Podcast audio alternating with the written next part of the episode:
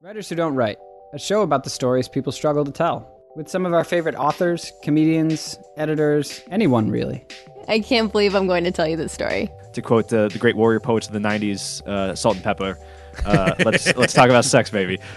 I gravity, gravity, no. And then I hit the sidewalk and I fell so hard. I like ripped my pants. I like skinned my elbow. You don't and have any pants left at this point. because it's dangerous and it's scary. And because deep down, I know my grandmother would be ashamed of me. Well, uh, shit went awry. The Who's, Whys, and Hows every Wednesday on iTunes.